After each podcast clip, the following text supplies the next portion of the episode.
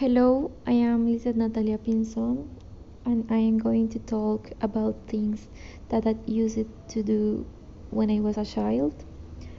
I used it to play with toys like cars and marbles.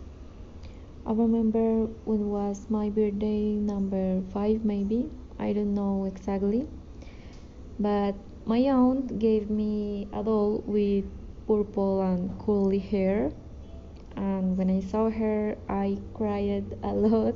So it's something funny because I didn't use to play with dolls like Barbies and something like that.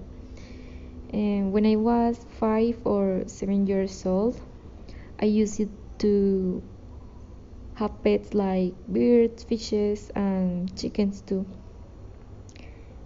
Mm, in my in my childhood, I didn't use to practice a lot of sports, but I use it to play games like hide and seek with some friends.